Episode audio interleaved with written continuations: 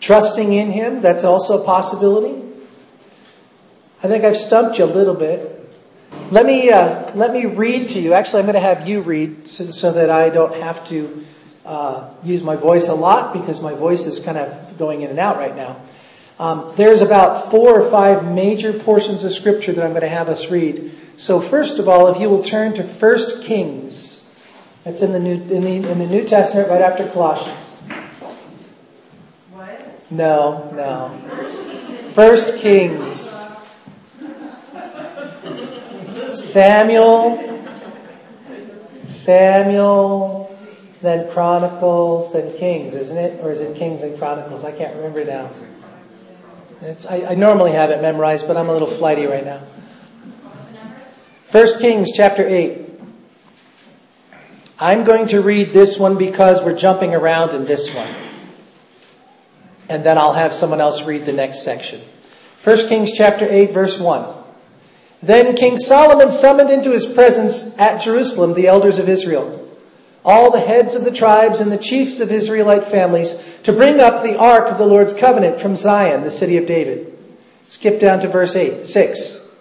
The priests then brought the ark of the Lord's covenant to its place in the inner sanctuary of the temple, the most holy place, and put it beneath the wings of the cherubim.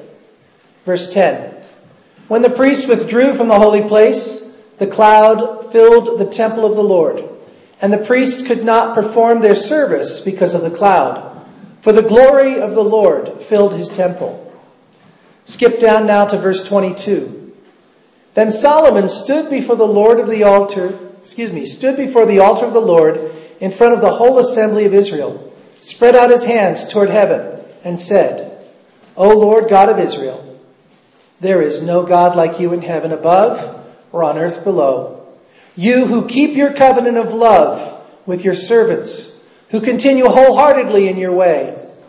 You have kept your promise to your servant David, my father. With your mouth you have promised, and with your hand you have fulfilled it as it is today. Now, Lord, God of Israel, keep for your servant David, my father, the promises you made to him when you said, You shall never fail to have a man sit before me on the throne of Israel. If only your sons are careful in all they do to walk before me as you have done.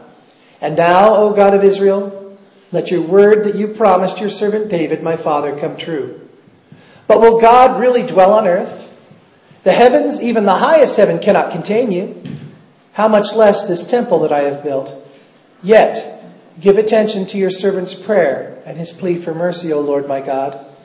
Hear the cry and the prayer that your servant is praying in your presence this day. May your eyes be open toward this temple night and day, this place of which you said, My name shall be there, so that you will hear the prayer of your servant praised toward this place. Hear the supplication of your servant and of your people Israel when they pray toward this place. Hear from heaven, your dwelling place, and when you hear, forgive. Skipping down to 41. As for the foreigner who does not belong to your people Israel, but has come from a distant land because of your name. For men will hear of your great name and your mighty hand and your outstretched arm when he comes and prays toward this temple. Then hear from heaven your dwelling place, and do whatever the foreigner asks of you, so that all the peoples of the earth may know your name and may fear you, as do your own people Israel, and may know that this house I have built bears your name. Would somebody turn to hymn number, uh, to Psalm number 484 and read all 12 verses, please? 84. Psalm 84. How lovely is the dwelling place, O Lord Almighty. My soul yearns in thanks for the courts of the Lord. My heart and my flesh cry out for the living God. Even the sparrow has gone home and swallowed a has for herself. For she and near the altar. O Lord Almighty, my King and my God, blessed are those who dwell in your house. They are ever praising you. Blessed are those whose strength is in you, who have set their hearts on your pilgrimages. As they pass through the valley of the Baca, they make it place in springs. The autumn rain is also covered with pools. They go from strength to strength till each appears before God in Zion. Hear my prayer, O Lord God Almighty. Listen to my God, O Jacob. Look upon our shield, O God, look with favor in your anointed one. Better is one day in your courts than a thousand elsewhere. I would rather be a doorkeeper in the house of my God than dwell in the tents of the wicked. The Um, could someone else pick up for her, please? For the Lord God is a sun and shield. The Lord bestows favor and honor. No good thing does he withhold from those who walk in his blameless. Lord Almighty, blessed is the man who trusts in you. Joshua chapter 24. Joshua is right after um,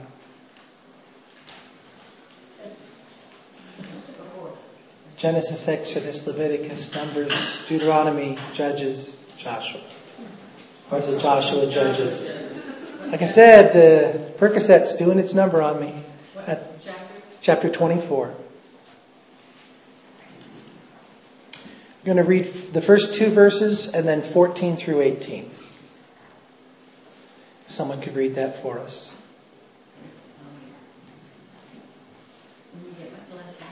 Okay. The first two verses and then the 14th through the 18th verse. In this Bible says the Lord's covenant renewed. Then Joshua summoned all the tribes of Israel to Shem, including their elders, leaders, judges, and officers. So they came and presented themselves to God. Joshua said to the people, what the Lord God of Israel said. Long ago, your ancestors Your ancestors included Terah, the father of Abraham, and Nahor, of live beyond the Euphrates River, and they worship other gods. And then verse 14 through 18. So I fear the Lord and serve him wholeheartedly. Put away forever the idols of your ancestors when they lived beyond the Euphrates River and in Egypt. Serve the Lord alone. But if you refuse to serve the Lord, then choose today whom you will serve. Would you prefer the gods of your ancestors serve beyond the Euphrates, or would you would it be the gods of Amorites in those lands you now live, but for me and my family we will serve the Lord. Verse 16 through 18. Also that. The people replied, I would never abandon the Lord and serve other gods, for the Lord our God is the one who rescued us and our ancestors from slavery in the land of Egypt. He performed mightily the miracles before our very eyes. So we traveled through the though we traveled through the wilderness among our enemies, he preserved us. And it is the Lord who drove out the Amorites and the other nations living here in the land, so we too will serve the Lord, for he alone is our God. Okay. And then finally, the Gospel of John, chapter 6. The Gospel of John, chapter 6, verses 56 through 69. He who eats my flesh and drinks my blood abides in me, and I in him. As the living Father sent me, and I live because of the Father, so he who eats me, he also shall live because of me. This is the bread which came down out of heaven, not as the fathers ate and died. He who eats this bread shall live forever. These things he said in the synagogue as he taught in Capernaum. Many, therefore, of his disciples, when they heard this, said, This is a difficult statement. Who can listen to it? But Jesus, conscious that his disciples grumbled at this, said to them, Does this cause you to stumble? What then, if you should behold the Son of Man ascending where he was before? It is the Spirit who gives life. The flesh profits nothing. The words that I have spoken to you are spirit and are life. But there are some of you who do not believe. For Jesus knew from the beginning who they were who did not believe, and who it was that would betray him. And he was saying, For this reason I have said to you that no one can come to me unless it has been granted him from the Father. As a result of this, many of his disciples withdrew and were not walking with him anymore. Jesus said therefore to the twelve, You do not want to go away also, do you? Simon Peter answered him, Lord, to whom shall we go? You have words of eternal life, and we have believed and have come to know that you are the Holy One of God. Okay. What, are the, what is the common theme? And there may be more than one, but what do you see as a common theme running through these verses that we've just read? If you're saved and you have God's salvation, you have no other place to go but Him. If you're saved and you have God's salvation, you have no other place to go but to Him. Okay? Anything else?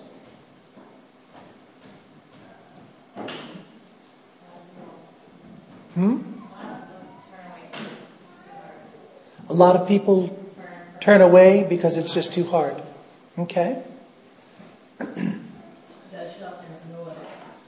You shall have no other gods before me. Okay?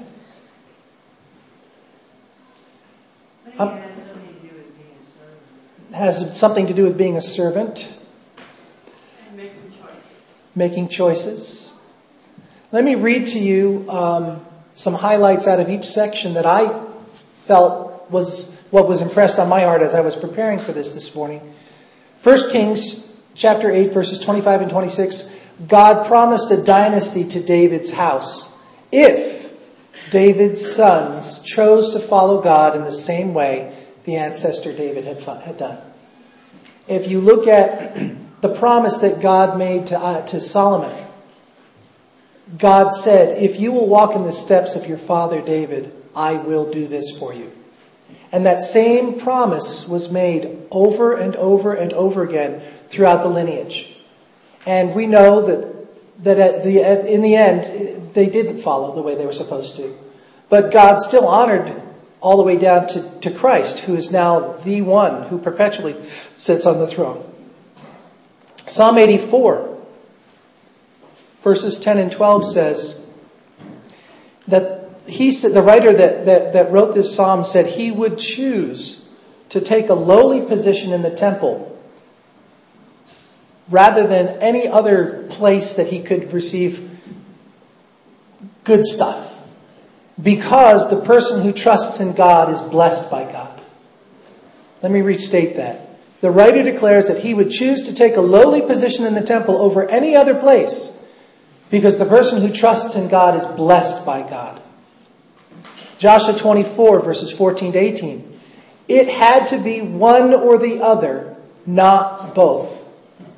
God demands loyalty. Beverly said there are no other gods. God does not share his throne with anyone.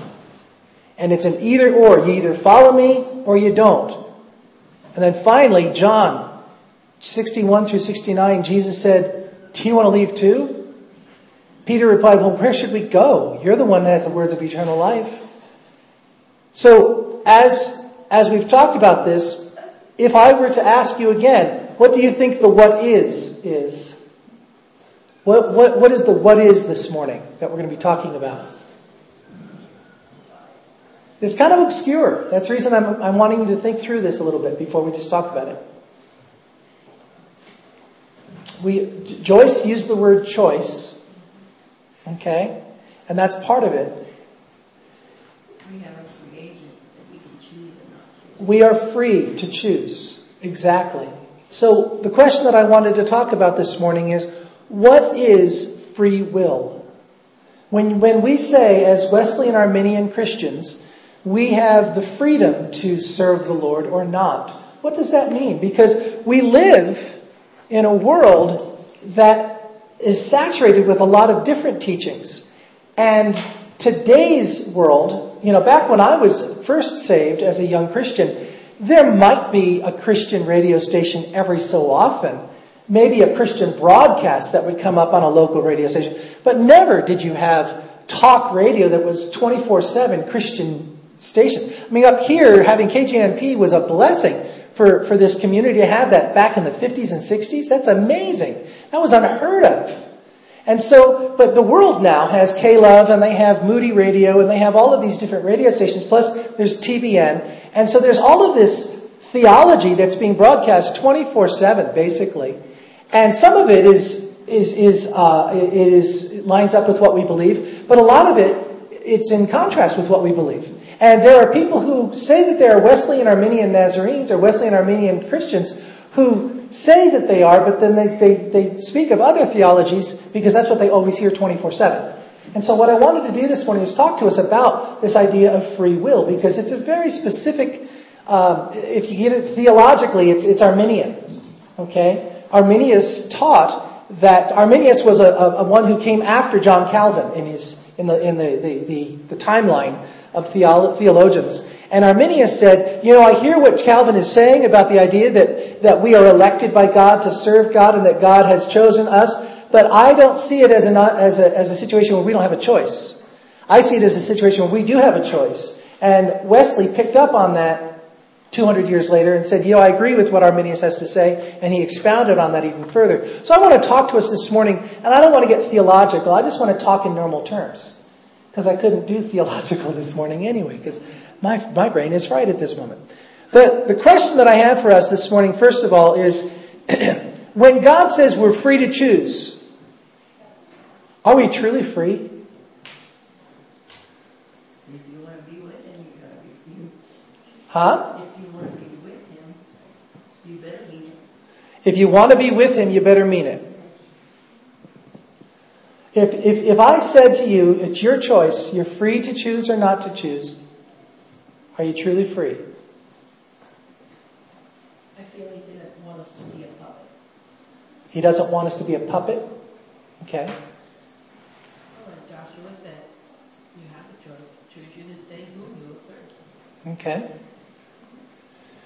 Look at John chapter 6, verse 65. If someone could read that one for us. 665, the Gospel of John, chapter 6. He went on to say, This is why I told you that no one comes to me unless the Father has enabled. See, that's the, that's the number one thing that we need to understand. We, we, in and of ourselves, because of the broken sin nature that's in us, we do not have the wherewithal to, to follow God.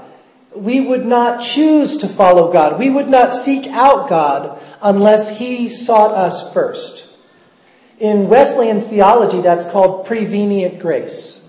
Basically, what it means is God reaches out to you and woos you, draws you, and says, I want to have relationship with you. And then we respond.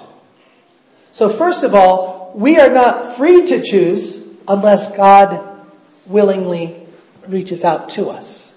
Because of our brokenness, we wouldn't choose. That's what John 3.16 says that whosoever believes.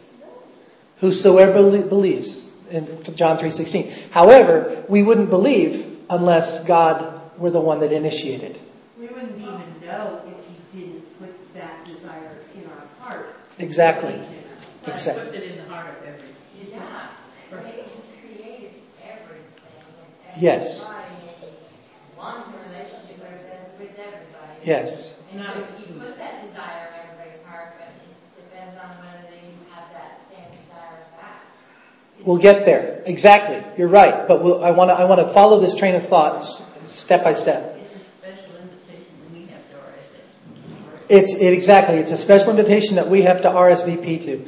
Look at 2 Peter chapter 3 verse 9. And if you don't want to turn, I'll, you know, you can, you can just take the notes. But 2 Peter 3 9 says, The Lord is not slow in keeping his promises, as some understand slowness. Now what this is talking about is there was an argument being made that, well, Jesus is supposed to be returning soon, isn't he? I thought he was coming, coming back soon, that the kingdom was going to be starting. And Peter is writing to the people saying, the Lord isn't slow. The reason that he hasn't returned yet is because he's being patient, because he doesn't want, and it says, he does not want anyone to perish.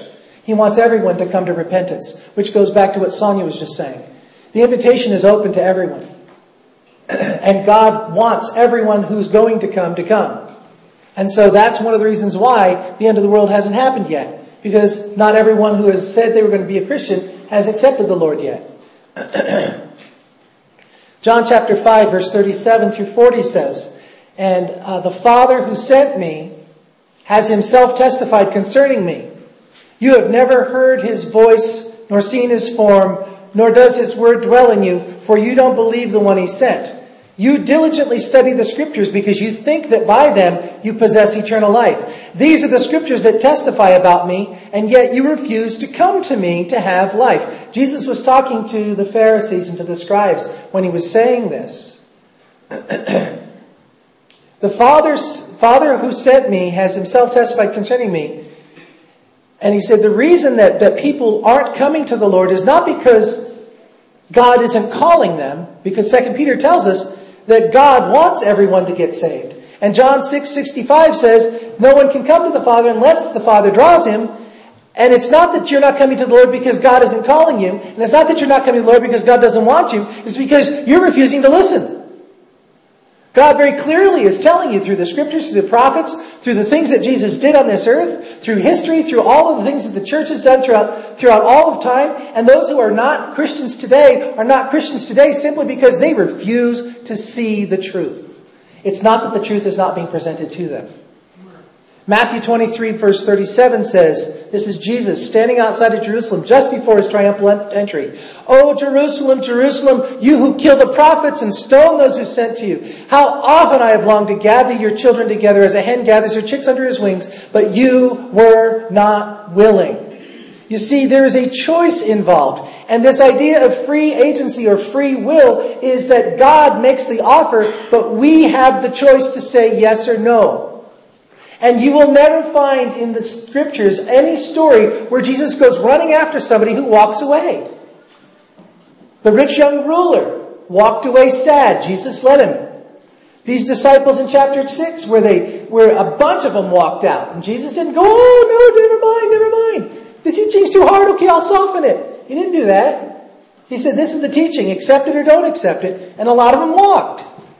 So then he turns to his inner 12 and says, are you guys going to walk too? No.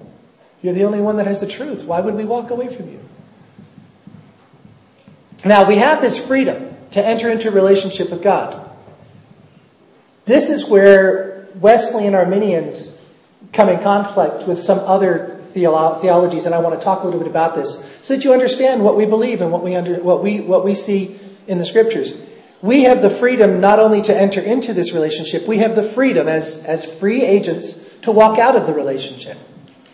Now that, that's where you're going to see a sticking point with some people that you may come in contact with. Because they'll say, no, no, no, no, no, no, you can't ever be pulled out of God's hand. I'll read you that verse, chapter, John chapter 10, verses 22 to 30. John chapter 10, verses 22 to 30. it says that the, then came the feast of dedication at Jerusalem, and it was winter. And Jesus was in the temple area walking in Solomon's colonnade. And the Jews gathered around him and they were saying, How long will you keep us in suspense? If you are the Christ, just tell us plainly. And Jesus answered, I did tell you, but you didn't believe. The miracles I do in my Father's name speak for me, but you do not believe because you're not my sheep. My sheep listen to my voice. I know them and they follow me. And I give them eternal life and they shall never perish. No one can snatch them out of my hand. My Father has given them to me is greater than all, and no one can snatch them out of my Father's hand, and the Father and I are one.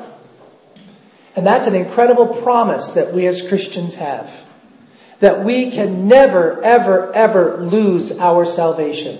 We can never, ever, ever have any enemy come and pull us away from God. God is too powerful and too awesome and too mighty to ever allow that to happen. However,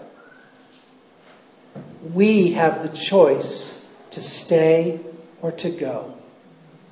We are not, we are never snatched out of God's hand.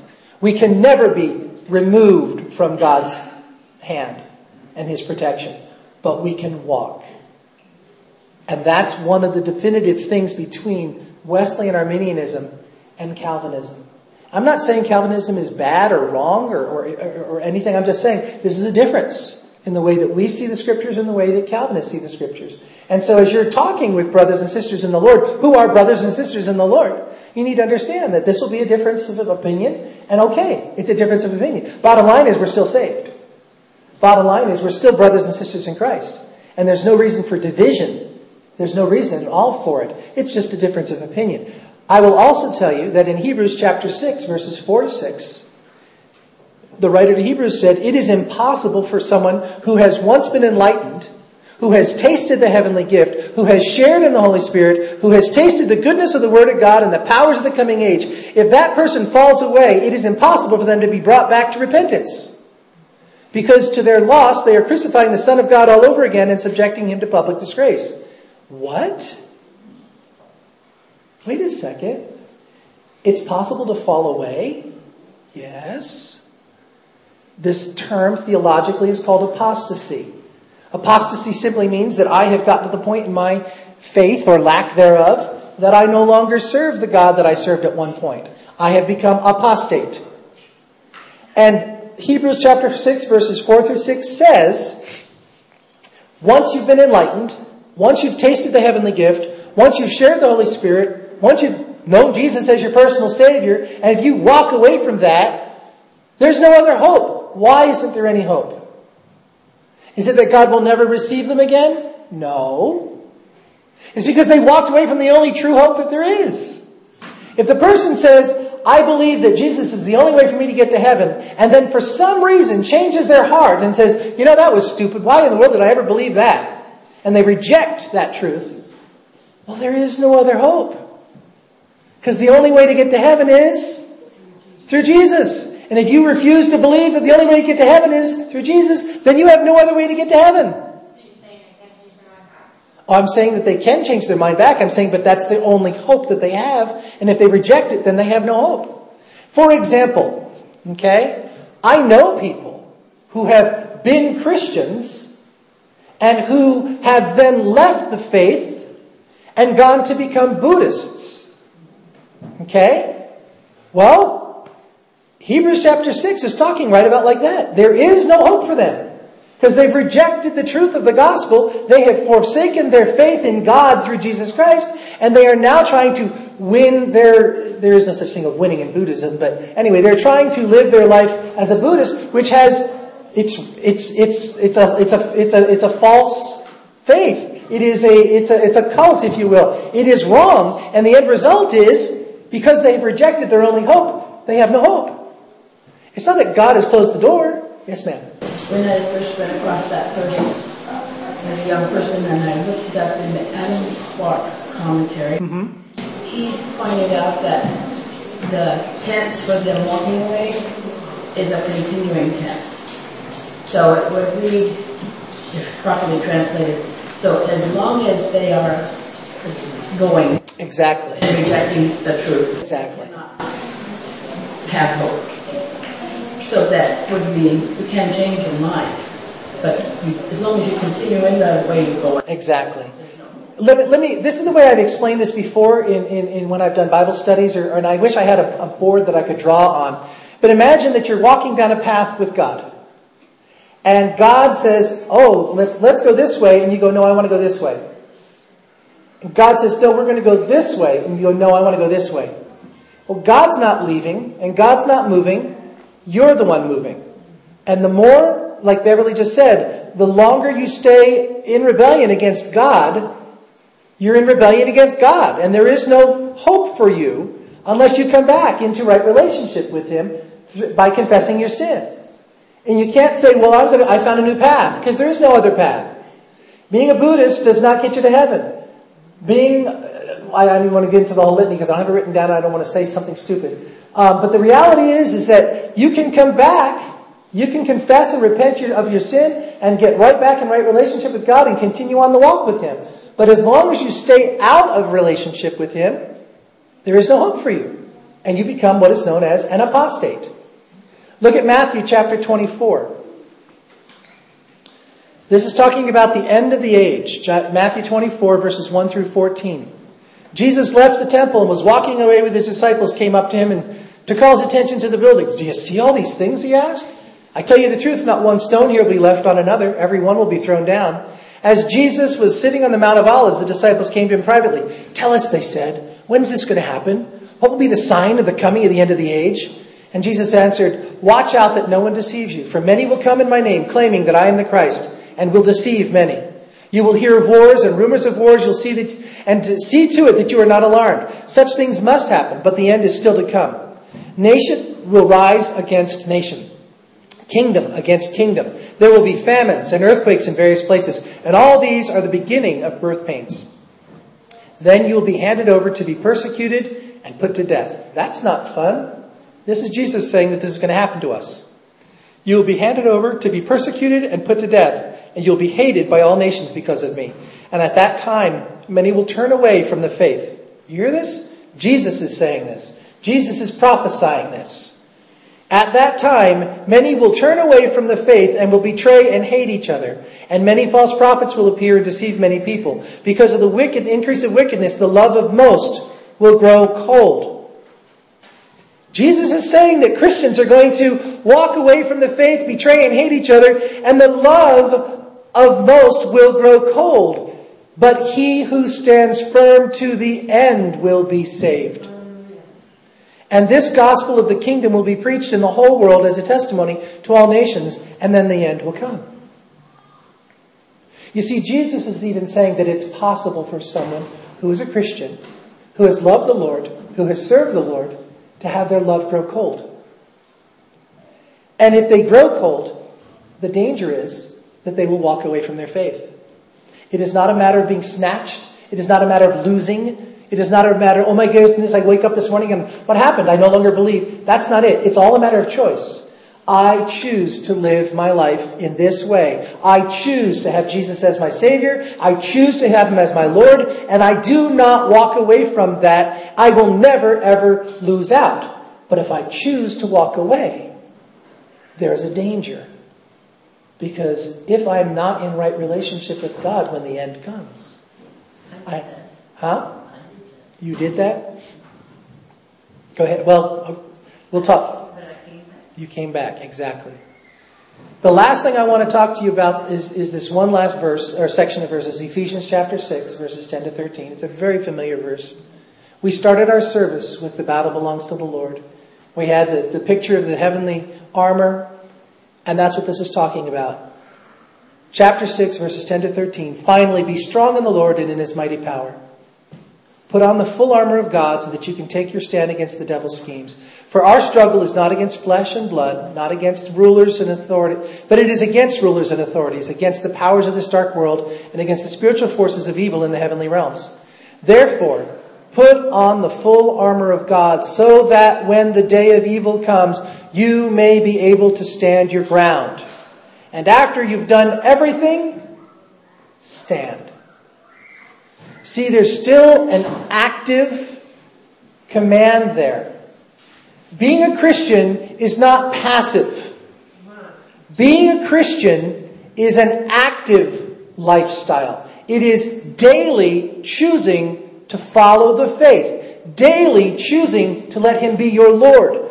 It is being conscious of the fact that there is an enemy that is prowling around trying to steal, kill, and destroy. He can't. Hear me. He can't steal you. He can't destroy you unless God allows something to happen where you can have harm come into your life. The enemy has no control over you.